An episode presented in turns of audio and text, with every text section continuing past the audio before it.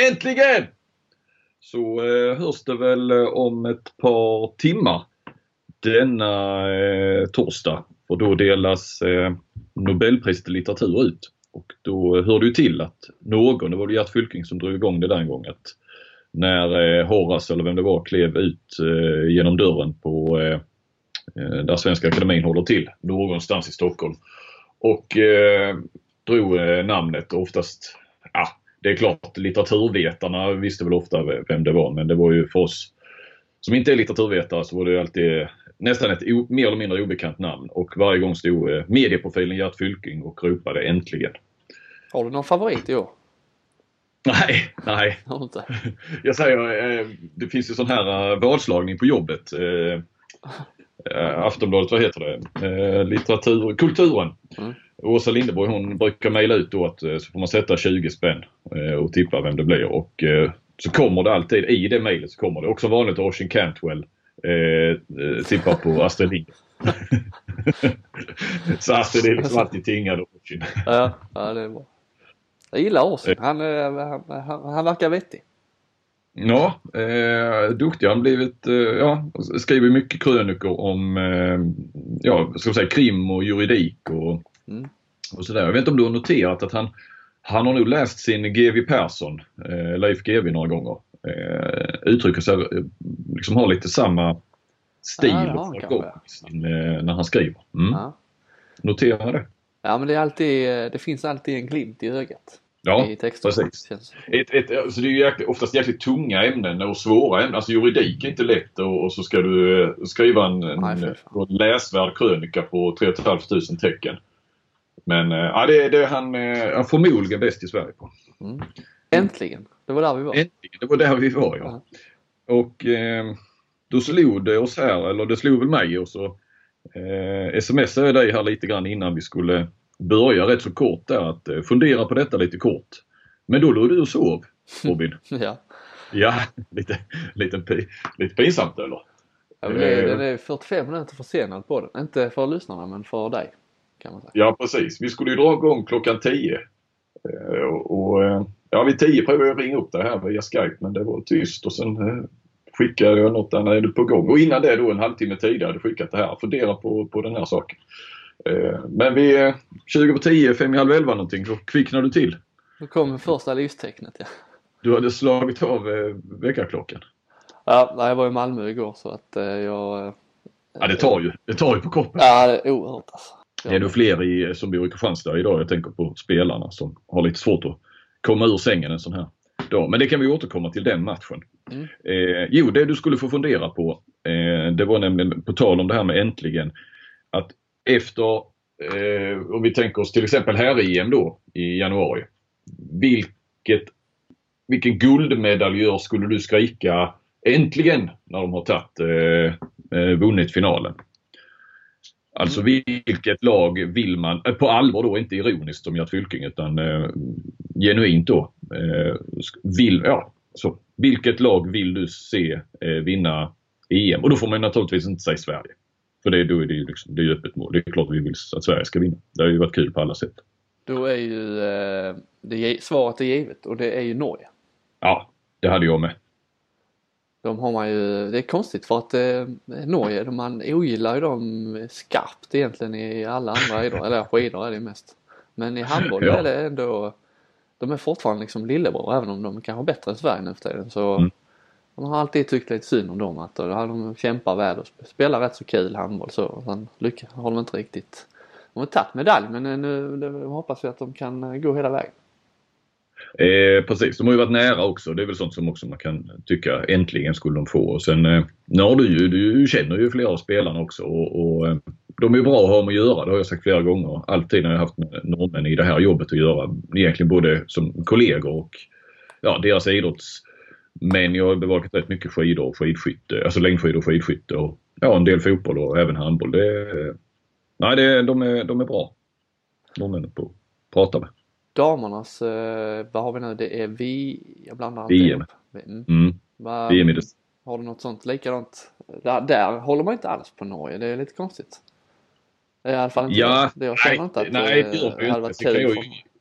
Ja, jag gillar ju deras spelare, jag gillar deras ledare. Jag tycker att de spelar en, en, eh, en härlig handboll. Men eh, några andra som spelar härlig handboll, lite liknande Norge och som också har varit nära ett, ett par gånger är ju Holland.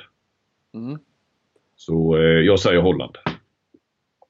Det hade nog jag också gjort faktiskt. Jag håller mm. lite på Sydkorea alltid. Men, eh, mm. är de ens med? Ja, det är de säkert. I det är fall, inte i, så fall, I så fall håller jag på Sydkorea.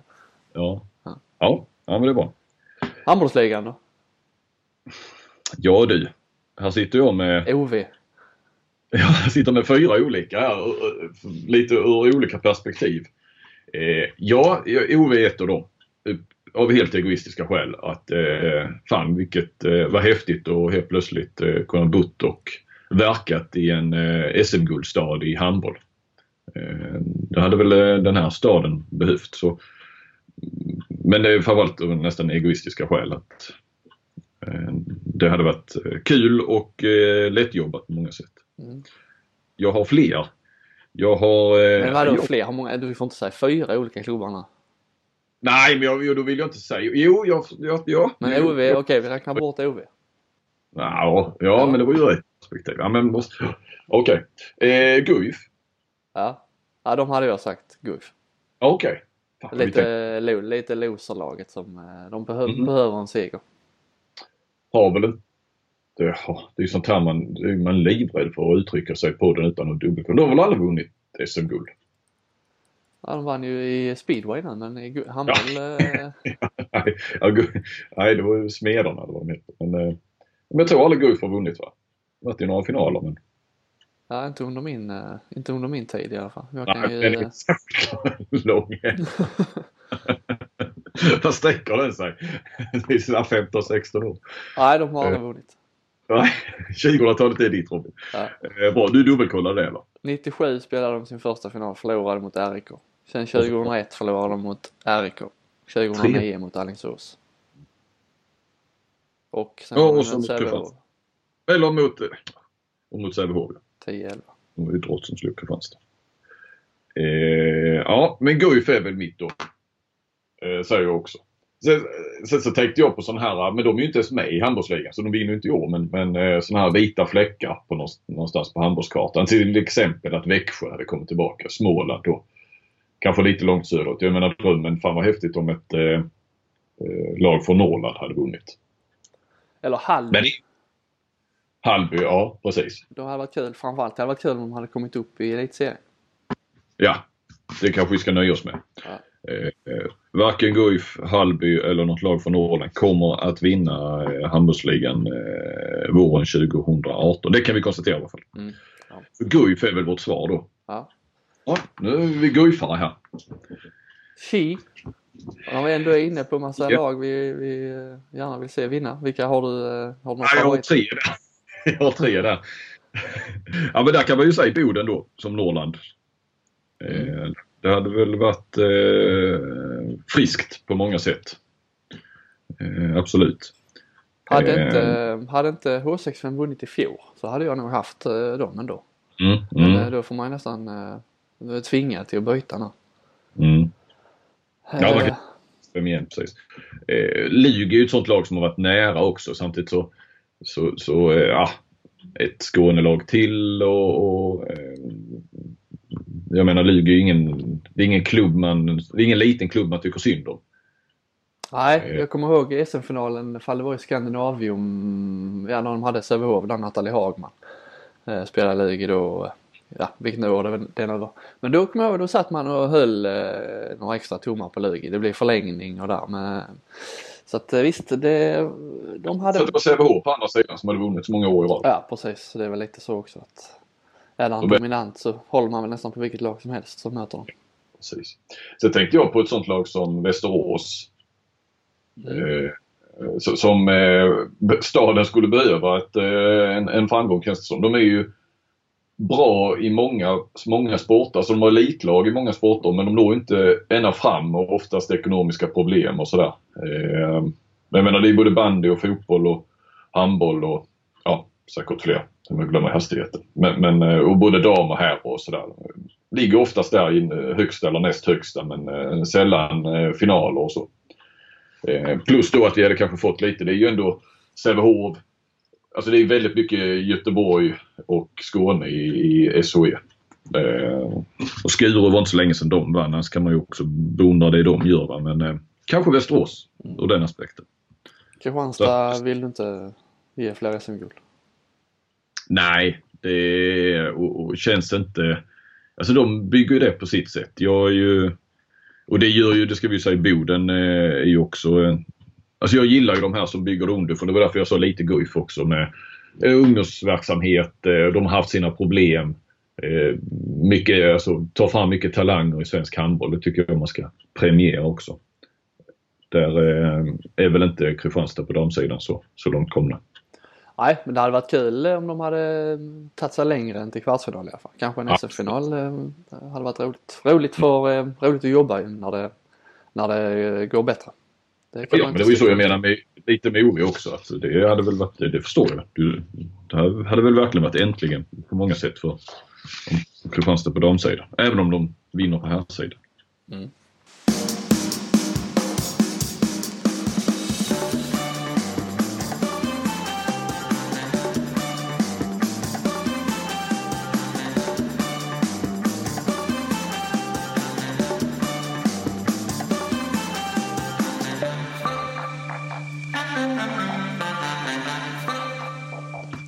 Har ju pratat om i flera avsnitt att vi skulle beröra lite, det ny, finns en ny regel i ungdomshandbollen, eh, pojkar och flickor födda 04. Eh, som, är lite, som är lite intressant. Är, du, är det där du är lite aktiv också eller?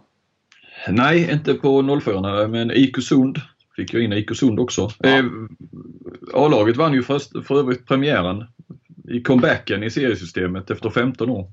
Ja. Slog Björnen från Sjöbo borta, 27-21. Oh, tung bortamatch det att åka till. Fredagkväll med eller? Fredagkväll, ja. Det är mycket ja. fredagkväll borta medan eh, IK spelar ju sina på söndag eftermiddagar. Mardröm eh. för motståndare. Kan, ja. de, kan de inte gå ut på lördagskvällen? Nej, precis. Eller ja, det kan de väl ändå i och för sig. Det kan de nog i division 4 ja. Men eh, nej, så det är hemmapremiär på söndag mot Skurup som trillade ner från trean i fjol. Tog inte många poäng där så jag vet inte riktigt vad de, vad de kommer med. Men eh, det var ju lite spelarkris här nu för några veckor sedan. Det berättade vi väl kanske om i, i podden.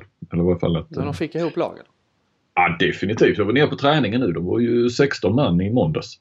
Oh, kan spela eh, på två mål med Spela tvåmål, jajamän. Så att eh, nej, det ser härligt drag och så då en seger direkt. Och, nej, det verkar vara bra go i det och få ihop en bra gemenskap direkt. Det är liksom folk som ändå kommer lite från olika håll. Det är inte som när man spelar hemma i Bjärnum och man liksom alla, ja, alla kommer underifrån, alla känner varandra och det blir bara det, ja det skiljer några år kanske, någon generation sådär men, men äh, alla vet vilka man är från början och ofta spelat ihop på ett eller annat sätt. Så att, Lite eh. främlingsliknande här men eh, vi bygger i sundandan. Ja.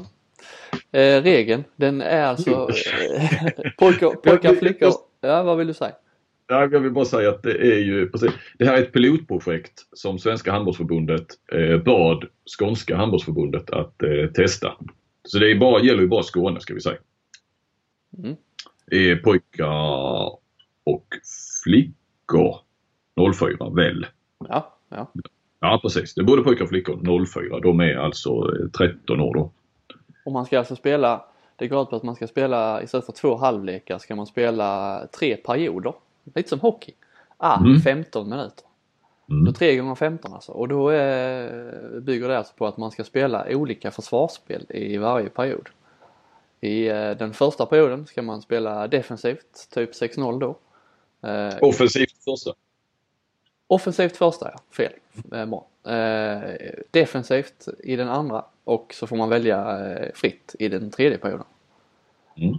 Varför gör de så här? Varför vill man testa detta? De har ju angett ett eh, eh, lite motiveringar till varför man vill varför man vill testa det här. Man har ju testat det i, i Frankrike och Tyskland eh, om jag förstod det rätt. Där man kör 3 mm. gånger 10 med lite samma i vissa distrikt i, i Frankrike och Tyskland. Ja, Eh, nej, det de vill som jag har förstått, eller ja, man kan ju läsa till här att ett, ett offensivt försvar tillåter inget skytte, vilket medför att stora okoordinerade anfallsspelare inte kommer till skott. Men snabba koordinerade genombrottsspelare gynnas. Försvarsmässigt tränas teknikerna att stöta, låsa och förhindra genombrott. Ett, och sen är det defensivt försvar tillåter skytte vilket medför att stora okoordinerade anfallsspelare kommer till skott men gör det svårare för snabba koordinerade genombrottsspelare. Försvarsmässigt tränas tekniken att täcka. Detta gör att olika spelartyper gynnas i olika halvlekar så att alla kan få det lättare i någon halvlek. Detta borde gynna att vi behåller fler spelare i handbollen.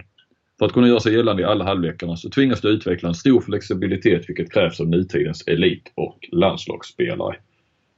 Och då är eh, alltså målet att eh, införa den här regeln i alla, alla distrikt till eh, 2021?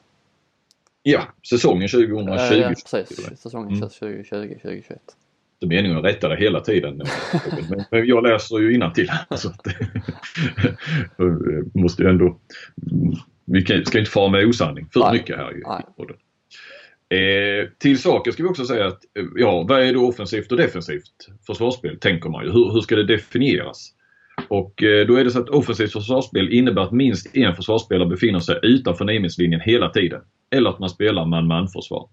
Defensivt försvar innebär att alla försvarsspelare samtidigt befinner sig innanför 9 hela tiden. Alltså då får ingen kliva ut eh, ovanför 9 Och som jag har förstått det så, så vi hörde ju definitionen men jag tror det är ju så att Svenska handbollsförbundet vill att man spelar offensivt försvar. Eh, någon variant av offensiva försvar. Det, det, står så i riktlinjer, i, det lär i tränarskolan och så vidare i att man ska göra det i unga åldrar. Eller inte så unga åldrar, nästan fram till du är, ja nu kan jag inte riktigt stegringen i det men att ett 6-0 försvar eh, som inte längre är så defensivt som det var förr eh, naturligtvis. Men, men ett, ett 6-0 försvar det ska man väl komma in först kanske då 13, 14, 15 någonting. Alltså framåt pojkar A. Mm. Eller så. Slutet av pojkar B. Eh, pojkar B. Nu ska jag säga flickor A och flickor B också, förlåt. Eh. På, på, med tanke på, har de inte tagit bort de här flickor A och flickor B? Alltså hela A, B, eh, den här stegen. Nej, det tror jag inte. För damjunior och herrjunior heter inte eh, dam och herrjunior. Det heter ju flickor eh, F16 och P16 nu för tiden. Jaha. Jag tänker bara om de tagit bort hela det här A. Inte vad jag har... Alltså nu jag menar i, i, en, i en klubb så snackar vi ju mer 07 och 0, alltså när de är födda och så. Eh, men det finns ju, nej, det, alltså definitionerna finns fortfarande kvar om du läser i, i diverse utbildningar och sånt. Så, ja, men om du tittar på eh, ungdoms-SM till exempel. Då hette det innan pojkar A, pojkar B, eh, herrjunior. Nu står det bara P14, P16, P18. Jaha.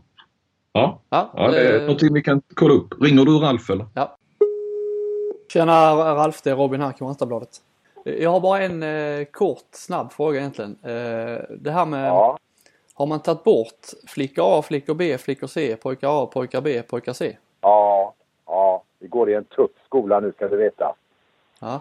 F, nu, alltså, nu heter det, om, om, vi, om, vi, om vi säger att vi ska prata om A-ungdom, då heter de U16 nu för tiden. Va? Och är det då eh, pojkar A som ska spela någonstans så är det P16. Vi, vi, eh, vi har blivit internationella då så att vi synkar med de här landslagen och allt detta. Så att eh, eh, i, i USM nu då så är det åldersklasserna 18, 16, 14.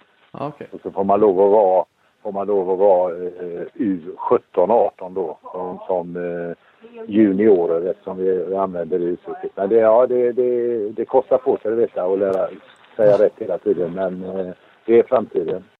Ja. Eh, jo, reglerna. Eh, för, ja, för att när, när man själv spelade då var det alltid tvärtom. Det var inte så att man, eh, det var aldrig så att man började lära sig offensiva försvar i den åldern utan man, man eh, körde ju på med sitt 6-0 där och så hade motståndarna och det egna laget kanske också en dyngskytt som, som alltid var bäst fram till, fram till man var 14-15 och alla hade växt färdigt. Eller 16 kanske. Mm. Jag vet inte, det är ju rätt eh, så jag tror att detta är ett sätt att tvinga lagen att spela minst en halvlek eh, eller en period offensivt. Mm. Även om du sen, som sagt, du kan ju spela en offensiv och två men, men att så det, det är ju inte uttalat det men jag, jag, jag, tror att det är så eftersom förbunden vill Och det har ju tagits något beslut på det sedan tio år tillbaka tror jag. Och då var det en, en debatt om det. Jag pratat lite med Emma Diego på eh, Skånes, eh, ja han är ju, vad ska man säga, högsta huset på Skånes eh, handbollsförbund. Och eh, då berättade han, alltså det var ju en stor debatt då om det här med offensivt försvar. Jag är ju själv så här, ja men uppvuxen med 6-0 och kan tycka att det är viktigt att lära sig det här eh, samarbetet eh, som finns i 6-0 medan ett, ett, i det offensiva försvaret, ja men då du lär dig inte, ja ett, ett bra offensivt försvar bygger på en enorm, ett enormt samarbete men, men det får du inte det får du nästan inte till förrän du nästan är vuxen på något vis. Eh, offensivt försvar, ungdomar, då är det ju, det blir ju nästan som ett man-man på något vis. Att 6 du följer din gubbe. 6-0 har ju alltid, man har alltid förknippat, förknippat 6-0 med eh, grunderna. Det är handbollens eh, grunder. Att spela mm. 6-0 försvar. Men det är ju inget, eh, nej det har de kanske, alltså det är inget som säger det. Att det varför skulle det vara, varför ska det alltid vara grunduppställningen för alla lag hela tiden att man ska spela 6-0? Nej, eh, de har ju vänt på det och jag tror dels så vill de väl att Sverige, alltså att vi ska få fram, vi ska bli bättre på det eh, som, eh, som vuxna. Alltså när vi, jag menar Svenska handbollsförbundet bryr sig inte så mycket om hur, hur det går för lagen. De vill ju ha fram de vill naturligtvis att många som möjligt ska spela handboll men, men för dem är ju den individuella utvecklingen viktigast och då menar man ju att spelar du ett offensivt försvar och möter, alltså du, du, det blir mer du ska klara fler genombrott. Alltså det blir ju en mer individuell träning på något mm. vis. Du får, eh, du kan inte gömma dig heller utan eh, ja, nu, nu ja, men jag tror sagt, att, eh, det här ska man ju fråga förbund, de som spelar, tränar, utbildarna så du får de exakta termerna rätt här. Men, men någonstans ligger det ju där att det blir mer, du blir mer aktiv och en, en större individuell träning och det är ju det handbollsförbundet bryr sig mer, mer om. Ja, alltså det är inte bara offensivt defensivt försvar att man tänker på, eh, man tänker kanske först att ja, då, då gynnas skyttarna om man täcker eh, nere och då gynnas de, gynnas de tekniska spelarna om man, om man täcker offensivt. Det är ju, det är ju offensivt försvar innebär också att eh, där finns eh, en position för alla liksom. Ska man spela mm. 6-0 så kanske det då är det mest om, eh, då ska man vara stor och stark helst. Men eh, ska man spela offensivt så så finns det liksom, ja där är plats till den offens eller till den stora och starka. Kanske ska täcka mittsexan där, vad är det, halvback? Nej, det är mm. yttertvåorna som är. Men mm. där är ju alltid, eh, det finns ju, men det är så olika typer av försvarsspel beroende på var, var man spelar så är det lättare att hitta, hitta olika roller som kanske passar även eh, ja, mindre spelare i försvaret. Mm. Och det är ju så många yngre spelare som kommer upp i, som börjar spela i handbollsligan, de många av dem byter i anfall och försvar för att man inte, ja, de är inte tillräckligt bra bakåt. Nej. Och ja, kanske kan det här råda bot på det på sikt. Ja, eh, och jag menar Christian Andersson skriker ju också efter tvåvägsspelare. Det, det var ju det han stod och sa direkt efter VM att eh, eh, det var ju hans uppmaning till unga spelare att, att förbättra försvarsegenskaperna och så. Och, Ja det är möjligt. Samtidigt har det... Men jag tror ju att eh, de har haft svårt att implementera det här. För jag menar säga att det är tio år sedan ett sånt beslut togs att man ska spela offensivt försvar i ungdomsåren. Eh, så, så ja, det kanske inte alla, alla ungdomsledare, alla lag, alla klubbar kan kanske inte köpt det. Men tittar du var, var du än läser så handlar det, så trycker de på det att det ska vara offensivt. Så i det här minihandbollen ska det ju det ska inte vara några eh, liksom några strukturer alls nästan utan det ska vara rena bisvärmarna så här bara. Man bara springer runt och jagar bollen. Eh, jag kan ju säga då när man, alltså, jag började ju så smått inför, jag var med lite grann under förra säsongen som tränare då för tioåringar. Och eh, jag såg även de äldre där då spela med offensivt försvar. jag var ju så här liksom, fast det är väl bättre, man ska väl lära sig 6-0 först och sen att man går åt det hållet. Men jag, jag förstår ju argumenten och börjar köpa dem nu det här med, med offensivt försvar. Sen så är jag ju sådär att jag, jag gillar det kollektiva. Eh, att man samarbetar, att man jobbar ihop, att man inte eh, utelämnar varandra och så som, som man kanske gör i, det, i ett offensivt försvar. Men jag börjar svänga där nu och jag förstår eh, argumenten och att det handlar om spelarnas utveckling snarare än eh, lagens eh, väl och ve. Mm. Ja, jag gillar ju offensiva försvar överlag. Man ser för lite av det i, i eh, seniorhandbollen tycker jag. Mm. Så att, ja, vi är, är vi positiva båda två känns det som till, till det här. Ja men det är vi. Eh, och det, är ut, faktiskt, det utvecklar, ju, utvecklar ju också eh, det är inte bara så att oh, nu spelar de offensivt försvar, nu måste vi ta ut vår ståskytt för han kan inte, han eller hon kan inte möta det. Det utvecklar ju även de som är stora att de liksom inte bara kan gå på ja, det här att det räcker inte, det räcker inte att de bara uh, dyngar på och skjuter hela tiden utan eh, då måste de också liksom hitta andra vägar och så. Så att det, mm. det borde vara bra på pappret borde det vara bra för, för alla typer av spelare. Jag tyckte att det var helt, eh, jag tyckte det var fjantigt när jag läste om det först. Eh, får jag lov att säga. Eh, men sen har jag lyssnat på argumenten, pratat med Emme och, och jag kan förstå det. Att man, man kanske måste tvinga, tvinga klubbarna till det. Sen är ju frågan då, jaha, vad händer om man då inte följer reglerna så att säga? Men då är det ju en progressiv bestraffning och det är tränaren som bestraffas. Inte spelaren som råkar, när det ska vara defensivt, råkar hamna utanför 9 meter utan eh, då är det väl eh, liksom tillsägelse och, och fortsätter man ändå eh, så, så blir det en varning och sen blir det två minuter på tränaren. Mm. Och då får man plocka av en spelare. Det var kanske tur vi inte pratade om det här för två veckor sedan. För då hade vi ändrat, eh, hade vi pratat om det då så hade jag nog, kanske du med hade haft en annan åsikt. Ja, ja precis. Nej, men eh, sen, sen, så kan man ju tycka att man inte ska behöva ha regler kring det. Eh, men eh, det är kanske det som behövs. Och eh, jag menar, varför inte? Det kan man väl eh, testa på 13 gånger i, i ett distrikt. Det är inte hela världen. Nej. Sen ska jag ju säga också bara som tränare att när, när man på träningarna ska träna och kanske kör framförallt om man kör på ett mål eller ja, oavsett om man kör två mål också och ska spela och då vill man ju, om du tänker tioåringar då, man försöker ju få liksom, men rulla nu runt bollen, eh, låt alla känna på den. Och man försöker att vi, man ska få fart på bollen, få lite tempo, eh, passa, fånga, satsa och sådär. Ställs man då mot ett offensivt försvar som är ute och stör det hela tiden och, och, och vi har ju till exempel kanske då någon kille som är jätte, alltså en jätteduktig bollspelare. Så snor han ju bollen hela tiden. Så det är inte rent pedagogiskt är det inte så lätt att träna anfallsspel då på det viset.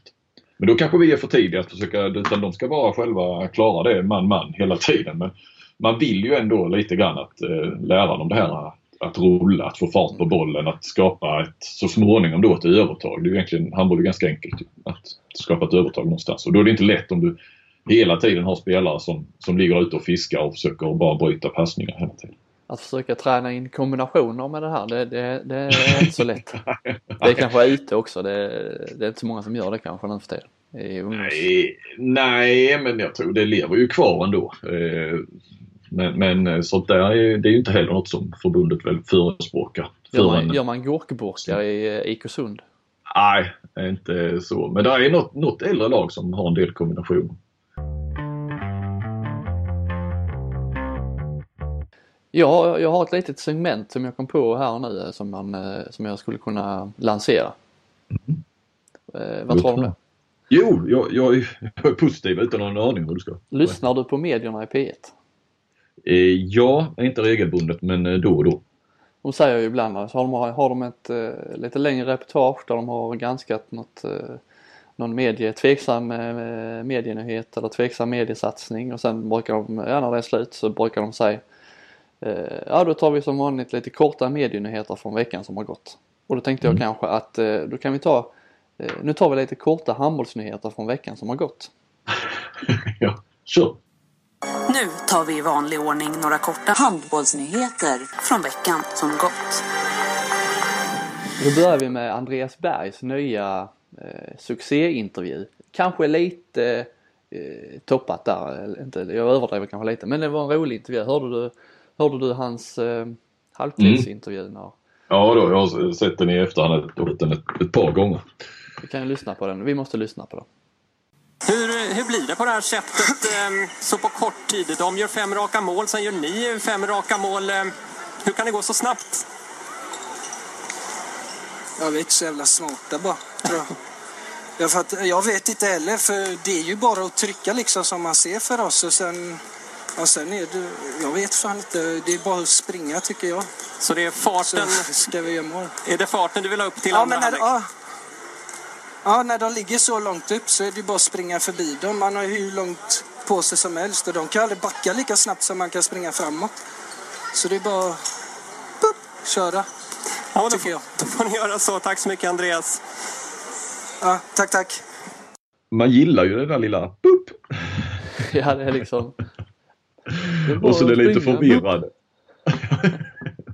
och de, vad säger han, de är inte så smarta va? Eller det är det som är... Ja, för, hom, för, för Andreas Berg är ju handboll oerhört enkelt. Jag skulle precis säga det. Det måste vara det enklaste som finns. Ja.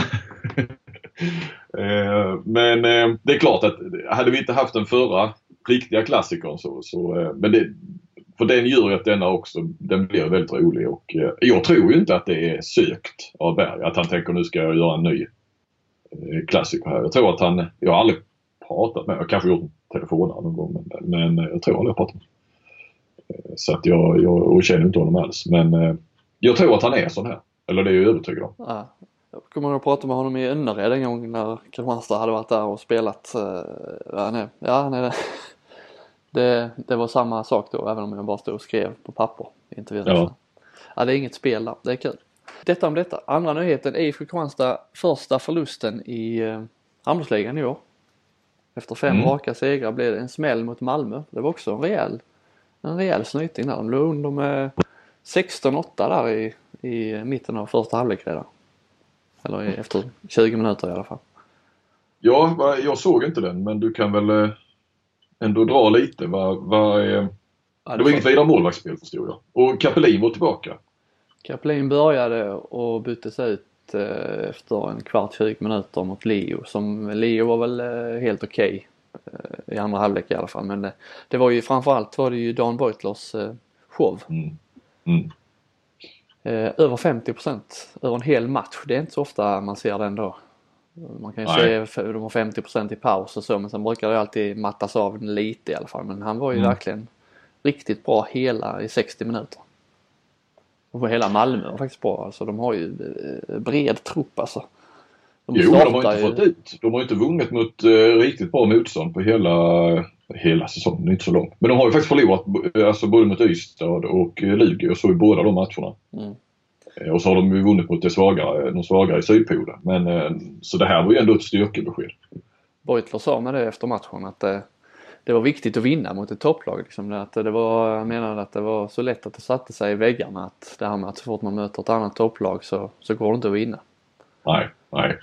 Att de hade skällt mycket på varandra. Att det var liksom, de, när de förlorade mot Lugi då framförallt att det var varit rätt kass stämning i laget där alla skällde på alla och liksom blev sura och pekade ut eh, enskilda beslut av andra spelare och så här. Det, eh, så att det, det var väl eh, nödvändigt för dem kan man säga. Men, Men hade de bestämt sig att de inte ska peka ut varandra? Eller det var det inte snack om utan det var mer bara att nu lyckades de vinna ändå och då nej, då kan men, det bli mer- de hade liksom det var någonting de hade pratat om att man inte, att Mm. skulle Nej, nej. peka finger och, och gorma så mycket på varandra under matcherna. nej. Men nu startar de liksom utan, eh, de startar Adam Lönn och Linus Persson på bänken. Och så kör Jaha. de Fredrik Lindahl då och eh, Blickhammar på, på ytterniorna. Och de var ju bra, de sprang ifrån då och sen när Lönn och Persson kom in så sprang de ifrån ännu, ännu mer. Så att eh, två uppställningar som båda två besegrade Kristianstad kan man säga. Det hör ju inte till vanligheterna. Nej, nej. Petersen är säker. Både från kanten och straffpunkten. Han satte väl åtta av åtta, eller fyra straffar på fyra i alla fall. Ja, ja. Han har inte gjort så många eh, spelmål annars hade jag noterat inför matchen igår. Eh, väldigt mycket straffar som höll honom högt upp i skytteligan. Mm. Men eh, nu börjar det väl lossnat lite.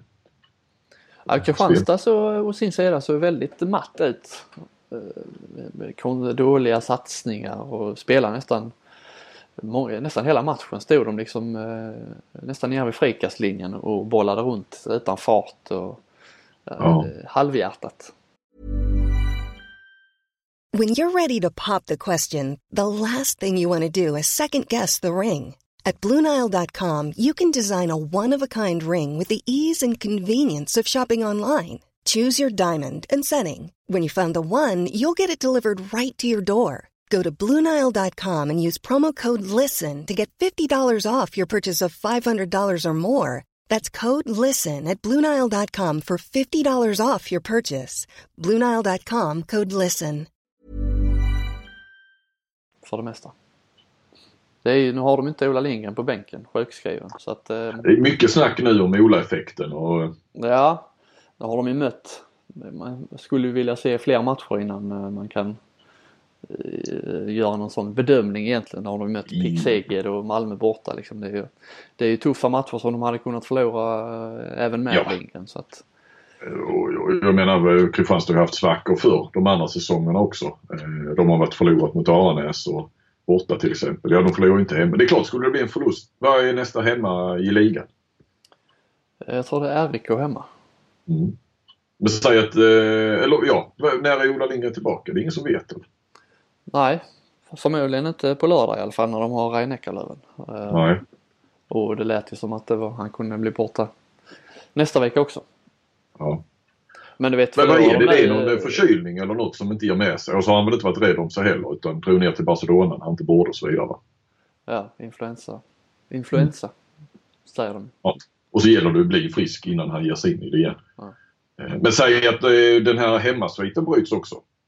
Då kanske vi kan ändå... Ja, jag tycker att man ser lite det. Alltså, viss taktik och byte, lite sådana små, små detaljer kan man väl alltid, att det alltid är lite skillnad. Men just det här med alltså, ordent- ordentliga, liksom hjärtat och det här, det, det borde man kunna spela med oavsett vem som sitter på bänken. Ja, verkligen. Men nu har, För de ändå, nu har de ju förlorat mot Barcelona, förlorat mot Pick Szeged, förlorat mot Malmö. Och kanske förlorat mot eh, Löven då på lördag. Liksom fyra raka förluster. Mm. Det Och ett jäkla tajt spelschema. Så. Nu är det åtta matcher på 20 dagar. Spelar de ju på lördag, sen spelar de tisdag, torsdag och så Nantes borta nästa helg. Ja, Ja, ja visst. En tuff del period. också. Fel timing att ha huvudtränaren borta. Det är väl aldrig rätt timing kanske, men extra fel där. Ja, precis. Ja, som sagt så får vi se hur stora växel. Vi väntar lite innan vi drar stora eh, Ola Lindgren-effektväxel. Kan det ju faktiskt bli så att de tappar. eh, Vi har ju många som sa att de kommer att leda serien från start till mål. Ja, det skrev ju jag tidigt. Ja, Eh, Och nu kan de ju, men de inte spelar i helgen och det är ju Ystad. Så vinner Ystad där så eh, går de faktiskt förbi.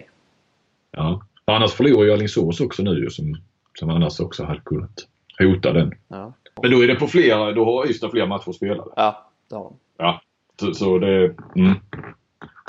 Lite fuskledning, men ändå. Ja. ja, jag kommer ju hävda det eftersom jag skrev de. Så, det, det, är- det är fusk. Ja. Den tredje korta medienyheten är ju eh, i De Barcelona. är inte så korta du. Nej, jag, de är jag, inte så jag, som, ja, förlåt. Eh, Barcelona, Katalonien. Har, eh, har du hängt med där vad, vad som händer? Det har ju varit minst sagt stökigt. Jag har sen vi inte pratade hängt sist. Ja, jag, jag vet vad det handlar om. Men jag får säga att jag inte har, eh, jag har inte läst allt om man säger så. Jag blir ibland sådär när det blir en sån stor grej som överrapporteras nästan. Sen är det för att det är viktigt och stort på alla sätt och, och det är Barcelona och, och många svenskar som åker dit och så. Men ibland blir jag bara så här matt och orkar inte riktigt. Eh, jag orkar inte ta i mig allt, det gör jag verkligen inte. Men, men det är knappt så jag kan eh, hålla reda på eh, fakta om man säger så. Jag tänker mest på farväl till Katalonien, Daniel Landers gamla slagdänga. Ja, Men det var ju före din tid. Ja, det var ju innan 2000-talet. Ja. Ja, det är ju så när man, när det är saker man måste grotta ner sig för, för att förstå riktigt så blir det lätt att man, ah, man orkar liksom inte. Men jag har ju följt det är eh, Det är ju TT. komplicerat. Ja, det är ju två sidor och det går väl att förstå argumenten för båda och sådär. Det är ju inte bara att eh, ja, Nej, precis. en olycka som har hänt eller en, en masskjutning eller något sånt där som är lite enklare att förstå. Men jag har följt eh, TTs eh, man i Katalonien, eh, Johannes Kleris på Twitter. Han är rätt så eh, pedagogisk kan man säga. Mm. Men det, de har, det har ju varit folkomröstning, eh, i alla fall om man frågar katalanerna så har de folkomröstat om man ska lämna Spanien eller inte. Mm. Och eh, det är väl framförallt, om man tittar idrott så är det väl framförallt eh, eh, fotbollsspelaren där, Piqué, som har, som har varit ute och uttalat sig och, och röstat då framförallt. Fått mycket skit också. De hade en landslagssamling där eh, dagen efter tror jag folkomröstningen där han blev öppen träning var det. Så han var ju utbuad och de fick väl avbryta träningen också tror jag. Mm. Men det, det som jag ville komma till var ju att eh, om det här nu, nu tror jag kanske inte att det blir någon, eh, att de lämnar Spanien. De får väl inte göra det framförallt för, för den spanska regeringen. Men eh, då har det i så fall pratats om att FC Barcelona skulle lämna La Liga då i Spanien och kanske spela i, ja de nämnde Premier League, att de skulle byta till den. Mm. Men det, det måste ju i så fall även gälla handbollslaget Barcelona. Mm. Att de lämnar Liga 1 eller vad den nu heter. Ja, eller? Ja, jag vet inte vad det är. Ja. Mm. Fast Asobal är väl handboll på? Nej, det är Balonmano va? Nej, jag vet inte. Ballon, ja. Mm. Ja. Men vad, vad skulle hända? Ja, spanska ligan i handboll är inte riktigt lika vass som fotbollen kanske. Fotbollen klarar väl sig även om den blir försvagad. Så de klar, det blir en liga även utan Barcelona. Men handbollsligan skulle ju, ja den skulle helt plötsligt eh, falla, måste ju falla i, i rankingen. Så där är ju, ja, det är väl Ademar Leon, annars har de väl inga lag som är ute och spelar i Europa direkt va? Nej, så är det ju. Det skulle bli jämnare för att eh, Barcelona har inte förlorat en ligamatch på fem år någonting. Nej. Men Sen, skulle, eh, skulle Barcelona bli av då? Ja, Ligger men- inte Frankrike närmast? Frankrike. Mycket franska spelare också så att eh, det är inte så långt till Frankrike ändå för Barcelona man säger. Så att, eh, det hade väl varit det naturligaste och det hade ju i och för sig, då hade de ju fått bättre motstånd också. Barcelona. Frankrike hade ju blivit en äh, jäkla häftig liga alltså. Var Ja, inte då bra lag nu med både Nantes och Montpellier och PSG och så Barcelona då. Ja. Gått förbi Bundesliga som världens bästa liga kanske.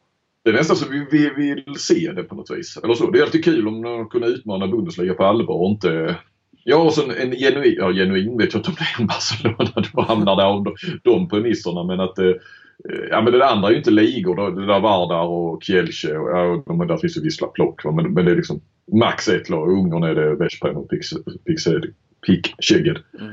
Eh, det är ju nästan en liten låtsasliga och så har de någon sån här Secha-liga. Och, ja, nej men det är ju en, eh, Frankrike är ju en välfungerande liga med konkurrens. Då kanske vi skriker äntligen om det blir, eh, om det blir allvar av det.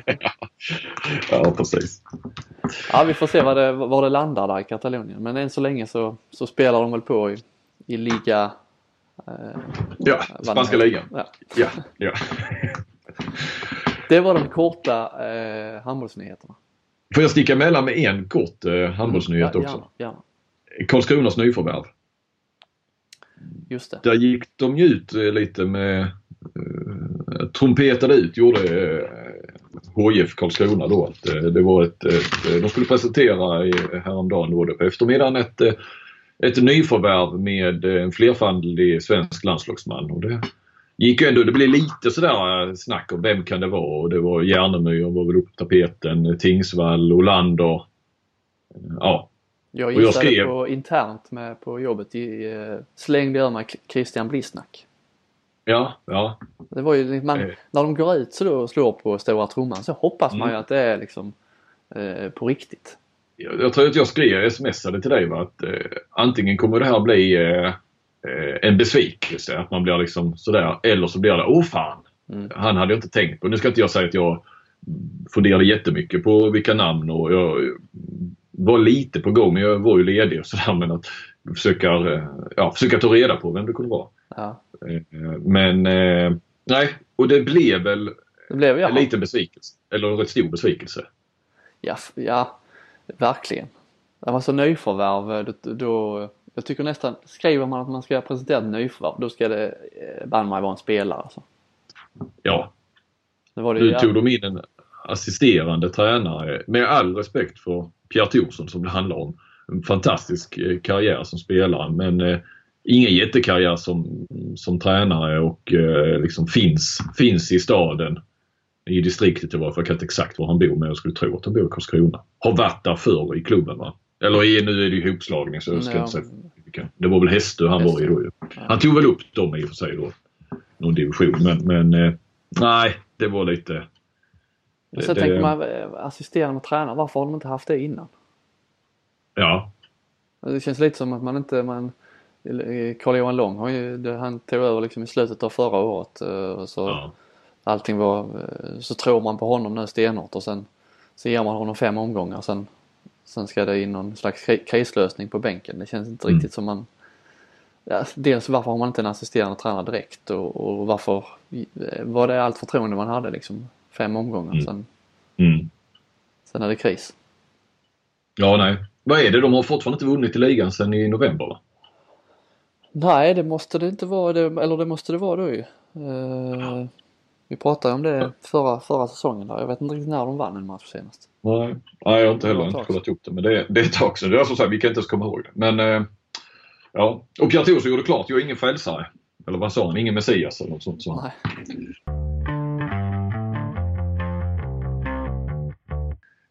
Men till eh, det som vi skulle ha som eh, huvudmoment i detta avsnitt. Mm. Eh, en idé som vi har eh, inspirerats och lite snott av eh, våra kollegor på Avkast. Ja, Den, eh, den andra podden. Eh, stora handbollspodden får vi säga. Och eh, de eh, var ju inne på det. Det var Emil Sjölin som, som kom in på det och, och de andra tyckte det var intressant. Sen löpte de inte alls linan ut som vi tänkte göra nu då. Men, men det var ju där vilken position är, är, är det liksom svårast konkurrens på och vilken är svårast att ta sig in i ett All-Star team efter säsongen som det ser ut nu som känslan är. Och eller rättare sagt så hade han väl, han lyfte ju fram en position då. Så vilka, otroligt vilka spelare det är i handbollsligan i år på, på denna positionen. Och, eh, och så, så snackade vi om detta då att vi kanske ska liksom lista positionerna eh, från målvakt till eh, ja, positioner som finns. Inte försvarsspelare då kommer inte valt. Men, men ja, och så titta på det då. Jag tror ni kommer att förstå, om ni inte har förstått nu så kommer ni förstå när vi kommer in på positionerna och rankingen. Mm. Eh, och vi har gjort detta var för sig. Eh, vi bollade bara här innan avsnittet så att vi ändå hade liksom definierat lite på samma sätt och det tror jag vi har gjort för vi vet att vi har kommit fram till samma, samma eh, på, ja, första, första plats är samma position har vi båda. Ja, Och vilken det är, också. Det är ju liksom, Emil. om det hade varit en jury som, ja det är det ju också nu för tiden, om, eh, en jury som ska ta ut ett All-Star team. Var på vilken position finns det, finns de bästa spelarna? Ja, flest kandidater om man säger. Ja, ja. Eh, Som verkligen kan göra anspråk på att vara med i All-Star Team. Eh, nu vet vi inte, som sagt säsongen har det är sex omgångar eller någonting in va? Sju snart. Och vi är redan inne på vårt andra All-Star-lag kan man säga, eller All-Star-avsnitt. Ja, ja, men, ja, för denna säsong. Vi hade väl tre eller fyra förra säsongen. Ja, ja. Eh, ska du dra eh, vilka vi har? Eh, ja, vi tar väl det uppifrån. Så att alla alltså förstår. den, den, den svåraste positionen, eh, eller det kommer att bli den svåraste positionen där det är tuffast konkurrens att komma med ett All-Star team är ju högernio. Ja. Och då har vi alltså Albin Lagergren, Kim Andersson, Johan Jakobsson, Linus Persson, Stig-Tore Moen, kanske Jack Thorin, Skövde. Vi har eh, Lang i Rico. Hade vi någon mer? Tobias Johansson var Tobias riktigt bra eh, senast. Alingsås, ja precis. Mhm. Ja, där är många, eh, det är ju landslagsspelare liksom på, både Kim och Jakobsson eh, landslagsspelare, Linus Persson är landslagsspelare, Albin Lagergren är landslagsspelare.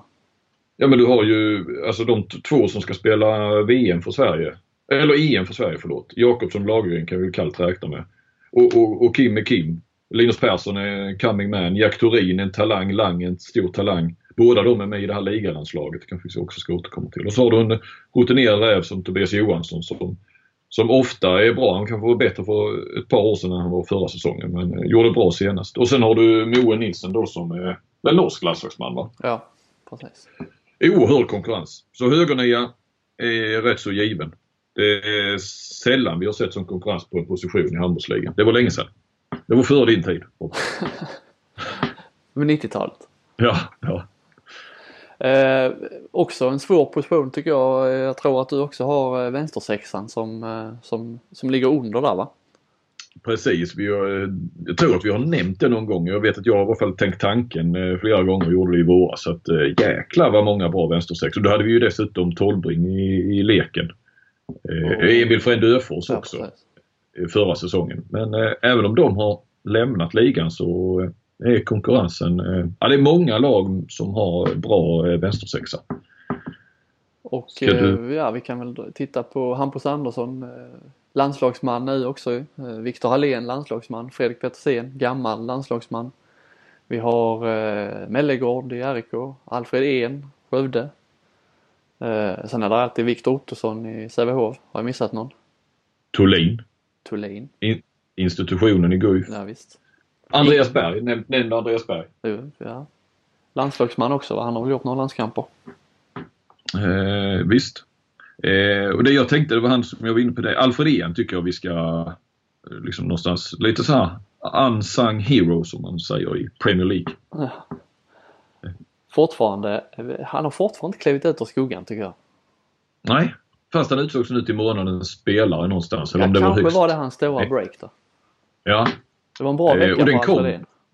jag vill till mitt försvar faktiskt säga att eh, jag skrev ner det som en punkt i podden. Alltså man sitter under veckan och, och liksom försöker komma på lite punkter. Så då hade jag med honom och sen så typ samma dag så, så utsågs han till månadens spelare. Men, eh, men det är väl lite vilket lag man spelar i eller klubb. Då Skövde har ju inte direkt, det har inte varit ett topplag på länge. Och, men eh, nej, är ju värd att nämna. Mm. Eh, Mellegård är ju en jäkla framtidsman i RIK alltså. Hallén, jag vågar nästan inte säga det men han har ju faktiskt varit eh, nästan, han har varit bättre än Tolbring så här långt. I ligan i alla fall. Eh, Ja, han har varit bra i Champions League också. Ja. Men han har, ja. Men han har inte den högsta nivån väl kanske? Eller? Nej, det, det, det, det är det man har sagt hela tiden men eh, ja, eh, jag, nu ska jag inte säga för mycket. Vi låter det gå några matcher till men han var i stort sett den enda som var bra mot både Pick Seger och Malmö. Mm. det, det, det är bra motståndare med liksom. Eh, Hampus Andersson var väl månadens spelare i avkast tror jag. Senaste TV-avkast alltså. Ja. TV-programmet. Och så har du Petersen som vi sa, där behöver inte säga alla namn igen men som är ju rakt igenom en hög, kvali- alltså, högkvalitativ spelare. Och så Thulin, Ottosson och Berg då. Ja, tufft, tufft. Sen jag vet, vet, vet jag inte riktigt här vad vi har eh, Nej. eh, nästa men jag har faktiskt eh, mittnio där.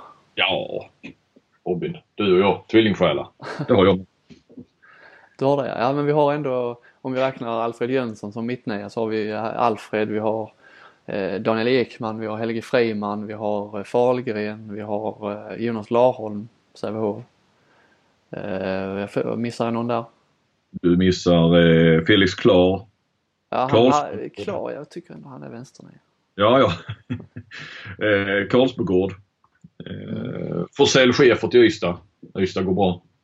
Mm. Eh, var räknar du Gudmundsson då? Vänsternia. Eh, Gunnar Stein Jonsson, isländsk an- landslagsman. Ja, Om han men är ju inte... är ju- Ja, absolut. Men, men just formmässigt så är det väl inte... Han är nog, kommer nog inte bli aktuell för något All-star-lag, nej. Sen är det ju alltid, med mittnio är det ju ofta... Det är ju duktiga handbollsspelare som spelar där. Och, och, och, och man kan dem om man har koll på dem och sådär. Men, men eh, absolut, det är där... Eh, ja, det är en stark konkurrens. Absolut. Alfred Jönsson, eh, vågar nästan säga att han kommer att bli, kommer kommer att bli, eh, han kommer att komma med i All-star-laget på mittnio. Gör Det du mycket redan mål, han är viktig, gör, gör mycket mål, poäng, assist. eh, Att jag vågar nog säga att han, eh, jag lovar att han kommer att vara med i All-star- All-star- All-star team. Ja, ja, ja det är bra. Sticka ut hakan så efter en eh, fjärdedel av säsongen och en femtedel av säsongen jag spelar. Men, eh, nej, men det kan bli en sån eh, MVP-spelare kanske lite av. Ja, verkligen. Eh, sen då? Vad, vad, har, vad har Flink valt under mittnio? Sen börjar det bli lite svårare tycker jag. Det är inte lika, det är inte lika kittlande. Konkurrensen är inte riktigt densamma. Jag satte högersex där. Ja, jag hade mitt sex. Mm. Men okej. Eh, eh, ja. Mitt sex är ju ändå eh, eh, Alltså det är, jag tänker mer att det kan inte så Inte de här topparna på något sätt men det är ändå svårt För det är många som är ungefär på samma nivå. Jag tänkte mer så att det är svårare att sticka ut på mitt sex i år. Ja, ja. Det är jämne, jämnegrått lite grann kanske. Ja precis med Arna Arnesson, Niklas Barud, Bergendahl, Wickman Modig, Joakim Larsson. Eh, Joakim Larsson. Ja. Men högersex då, vad, vad, vad tänkte du där? Ja, då spelar har Emil Hansson i Guif har ju varit, eh, varit alldeles strålande. Eh, Flodman, Jim Andersson, din favvo. Gildenbäck förstås. Tim Sörensen. Eh, gamle Fredén. Mm. Han är kanske inte så gammal men där Otto, Victor Ottosson och Victor Fredén är sådär, ja men det är stabila spelare som är på, på så att säga den övre halvan ofta i, i, i eh, ja, när man rankar på positionen. Då. Det är de man Kanske jag tar, de, de tar man med i sådana här diskussioner på rutin. Ja men lite grann. Man vet att de, man, man kan liksom, ja, man kan inte säga riktigt vad de har gjort men man vet att de inte har varit dåliga i varje fall. I regel. De är alltid 3 plus. De är med på gamla meriter. Nej då.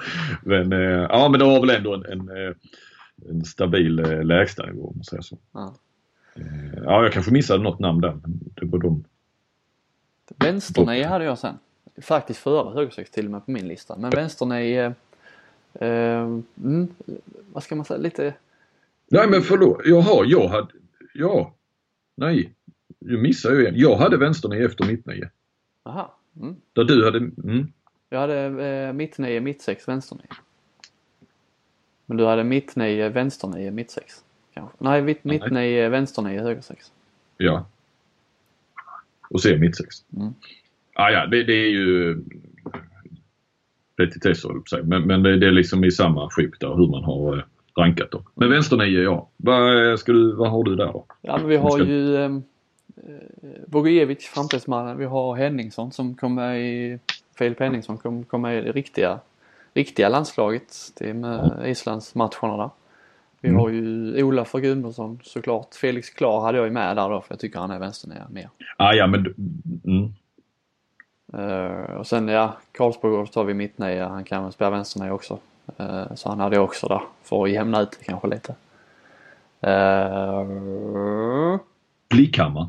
Blickhammar såklart. Adam varit riktigt bra här. Alltså, i, i, visst, han kommer nog kanske inte att bli en Bundesliga-spelare men, men eh, han kommer... Han det är en riktigt bra handbollsligaspelare. Han skadade sig igår. Det såg illa ut faktiskt. Han, eh, Ja, det såg ut. jag lite grann. då. Ja.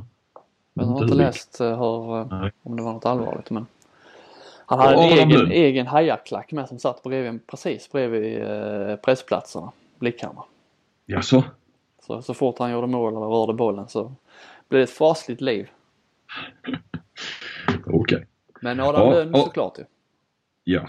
Eh, och sen har du ju där som, nu har jag faktiskt inte kollat, men fram till igår som ledde skytteligan Pontus Mellegård. En Mellegård till i Aranäs. Mm. Eh, alltså just med tanke på att han nu liksom gått bra ändå. Eh, på den. Och så har du Karl Wallinius.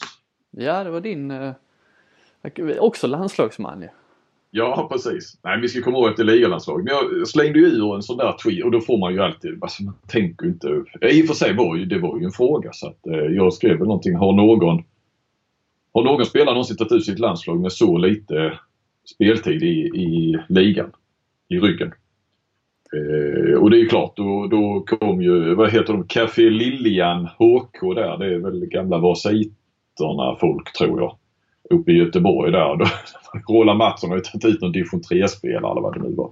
Eh, och det är ju helt rätt för jag skrev ju om det någonsin. Men sen så fanns det ju färskare då. Det var ju Mattias Andersson togs ju ut eh, redan när han spelade i, eh, alltså i eh, Ystad IF i, ja, hette division 1 och näst högsta. Med reservation för uttalet på, på hans namn, men Jockum Wigerup Hansson, eller möjligtvis Hansen, eh, påminner ju då Daniel Wander. Eh, vann ju både EM och då bragdguldet 1998 utan att ha spelat i elitserien. Eh, det måste vara en av de mest anonyma bragdguldsvinnarna vi har haft. Ja, så att eh, men jag kom ju på så jag skulle naturligtvis formulerat mer alltså spelat så lite A-lagshandboll eh, och ändå vara med i landslaget. Du hade någon till och med någon, eh, hur många skott han hade skjutit va? Ja, jag tror han har gjort, han har gjort 16 mål på lite över 20 skott. Då spelade han ju några matcher i fjol också. Eller förra säsongen.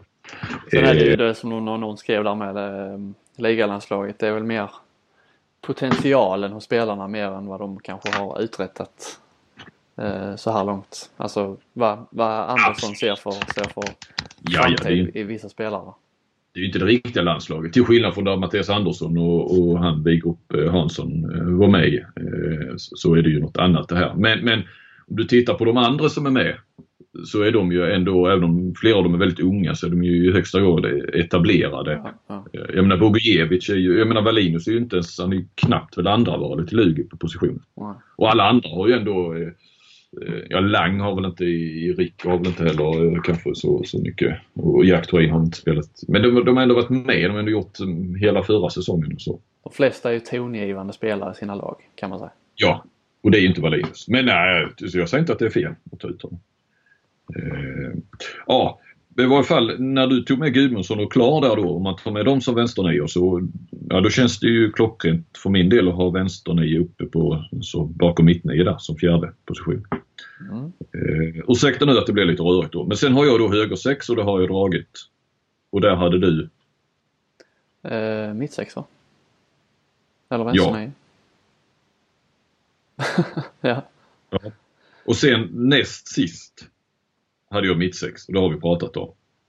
Så då har vi väl helt enkelt kommit fram till eh, Sista platsen här där det är lättast ja. att komma med av All-Star Team.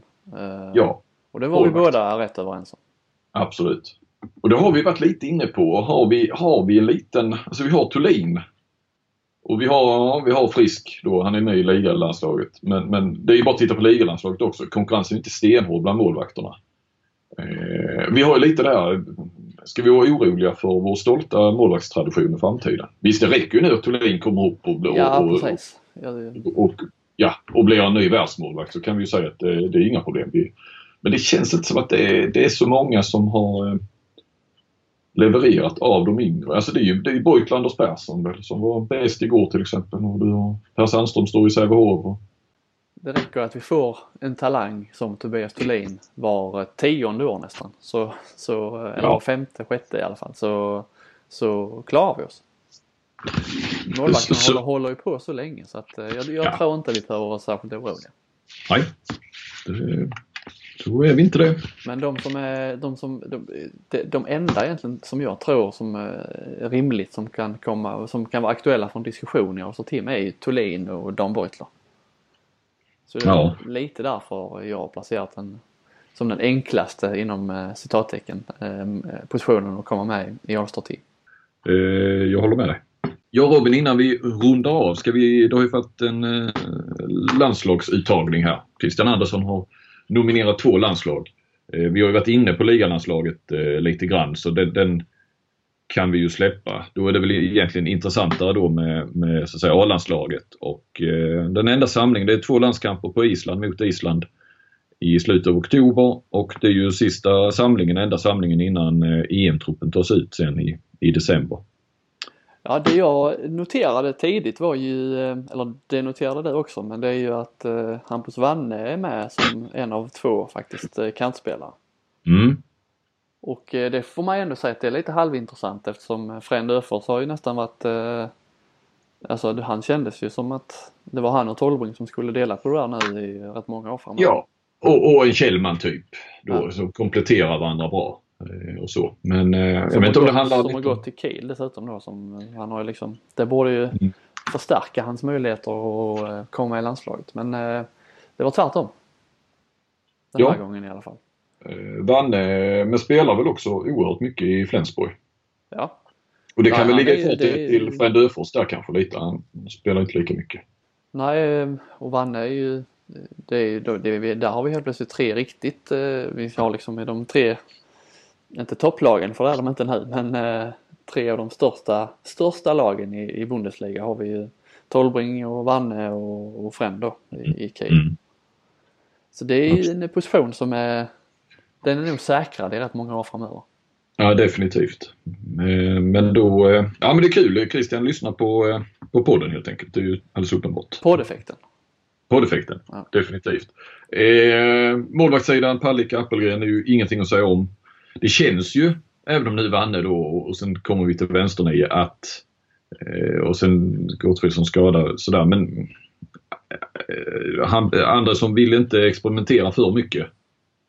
Nej, Och det kanske han inte, det ska han det inte finns väl heller. ingen anledning heller. Nej, nej.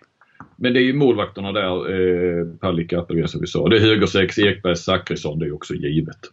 Eh, Mittsex, eh, hela kvartetten med då, men det är väl lite frågetecken. Andreas Nilsson då som ska bli pappa.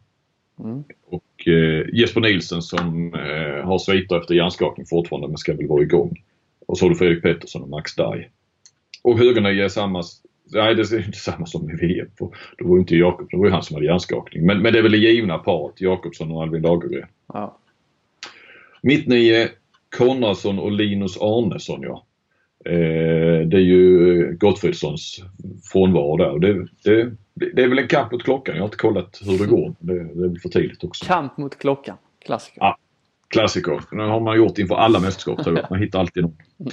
Eh, och sen vänsternio, Lukas Nilsson, Simon Jeppsson är väl också ett rätt givet par. Och då kompletterar då Filip Henningsson som går före Stenman och Marcus Olsson till exempel. Som eh, de danska eh, journalisterna tycker lite. Och sen Östlund som är skadad. Alltså Östlund har ju Ja, jag vet inte. Nu säger jag något sånt här så kommer Wander han att kunna twittra direkt när vi har släppt podden att nej, han spelade en, en, en liten träningslandskamp i, någon, någon gång i, på något förläger någonstans. Men det känns som inte Östlund har varit med i landslaget sedan eh, EM 2016. Sen han var bra i landslaget, nej precis. Ja. Men han har väl haft en jävla massa skadeproblem också. Och sen är danska ligan Ja, ja. lite svart hål för, för svenska förbundskaptener känns det som. Även om Ja. Kon- Konradsson nu är med så eh, Olsson liksom, både Konradsson och Olsson går ju rätt så bra i Skjern. Så Ja, det gör de. Framförallt Olsson då har, är väl bortglömd och har varit bortglömd rätt så länge. Och, Det har han, men eh, kan det ha med försvarsegenskaper att göra? Å andra sidan Simon Jeppsson och Lukas Nilsson är ju inte för, men de är ju sådana Ja, alltså jag förstår ju. Det är ju det, jag menar Jeppsson då, som sagt var väl inget, eh, han var ju inte så bra i VM och, eh, men, men där finns ju någonting. Det finns ju något exceptionellt i honom som, som, som bara kommer att bli bättre. Jag tror inte att Filip Henningsson hade varit med i landslagstruppen den riktiga om, eh, om man hade tagit bort hans försvarsspel. Så att eh, Nej. visst, det spelar ju helt säkert in. Kan vara kopplat till att Gottfridsson är borta också lite. Ja. Därför att du, jag menar Kjellman har varit vänstertvåa, en av världens bästa. När han försvann, det var ju det stora orosmomentet. Vem fasen ska spela vänstertvå i VM? Jo, Gottfridsson får väl liksom ha chansen och han löste ju det på ett, på ett bra sätt. Nej. Sen har du ju Linus Arnesson kan ju gå vänstertvåa. Men alltså någonstans är det Henningsson. Vill han se om, om han eh, ja, håller och håller. Jag menar det är Island. Det är, Island är inget eh, topp eh, top 6 eller 8 i, i världen längre. Eh, ja, han hade ju behövt prata med Andersson kanske lite vad, hur han tänker. Men eh, jag tror att Henningsson är med mycket På för sitt bakåt. försvarsspel. Ja. Ja. Men där har du ju, Stenvall men han är ju mer bara trean, tvåa ju. Sen har du de här eh, extra spelarna då som ska med talangprojektet. Eh, Tobias Thulin, Felix Klar, Alfred Jönsson och Jack Turin. De ska väl vara med och träna då med, om jag fattar Ja. rätt. Som väl då är liksom lite närmare A-landslaget än övriga ligalandslaget. Kanske lite kopplat till, till ålder också på ett vis. Men, men jag vet inte, ligalandslaget, alltså, om det bara får vara eh, svenska spelare. Eller får och får, det gör Ja, svenska spelare måste det vara ju. Ja! Liga, svenska, i svensk, på svenska ligan. Jag vet inte, nej är det väl det men eh, vet ju Puyol har ju varit med där. Ja, ja, det stämmer det. Så då, då har de inte satt någon sån regel för sig själva utan, eh, nej. Randers, det är Mårsten är ju med. Eh, Ja, då har du rätt. Klockan är slagen för oss va? Det är den. Vi har eh, passerat deadline. Och det är dags att skicka till tryckeriet. Ja, tack för att ni har lyssnat även den här veckan. Ja, jag håller med. Tack för att du har lyssnat på mig Robin. Har jag fått prata med dig igen. Ja, vad trevligt. Det var en Mm. härlig, ett härligt uppvaknande med lite sms-larm från, från Flink. Ja, det var inga arga. Det var ett. Är du på gång? Ja. Nej då, du har en, en på mig. Ja, det är lugnt. Det är bra. Tack för den här veckan. Tack ska ni ha. Hej. Hej.